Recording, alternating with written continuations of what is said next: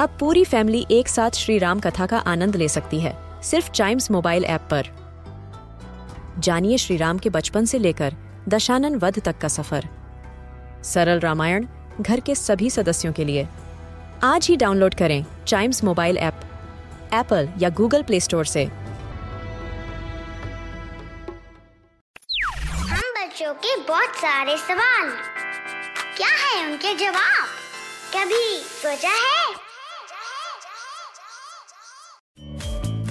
हम स्कूल्स में भी करते हैं और जब भी हमारा कोई मेडिकल चेकअप होता है तो उसके अंदर भी एक ब्लड ग्रुप का ऑप्शन होता है, होता है ना?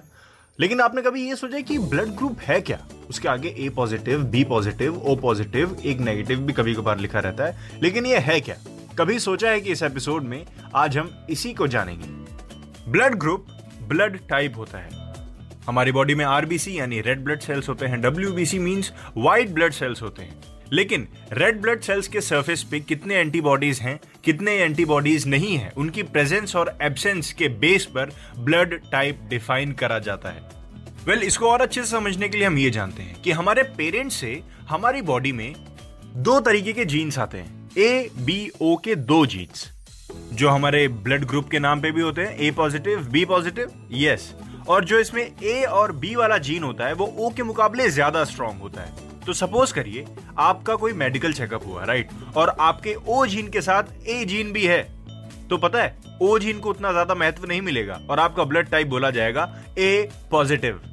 और ये जीन्स आपके रेड ब्लड सेल्स के सरफेस पे कार्बोहाइड्रेट के फॉर्म में भी हो सकते हैं, प्रोटीन्स के फॉर्म में भी हो सकते हैं, ग्लाइकोप्रोटीन्स के फॉर्म में भी हो सकते हैं, ग्लाइकोलिपिड्स के फॉर्म में भी हो सकते हैं, और ना जाने कितने आपको साइंटिफिक नेम सुनने को मिलेंगे। लेकिन आप बस इतना जान लीजिए कि एंटीबॉडीज के प्रेजेंस और एब्सेंस से डिसाइड होता है कि कौन सा ब्लड ग्रुप कौन सा है, कि ए है या बी है या सी है।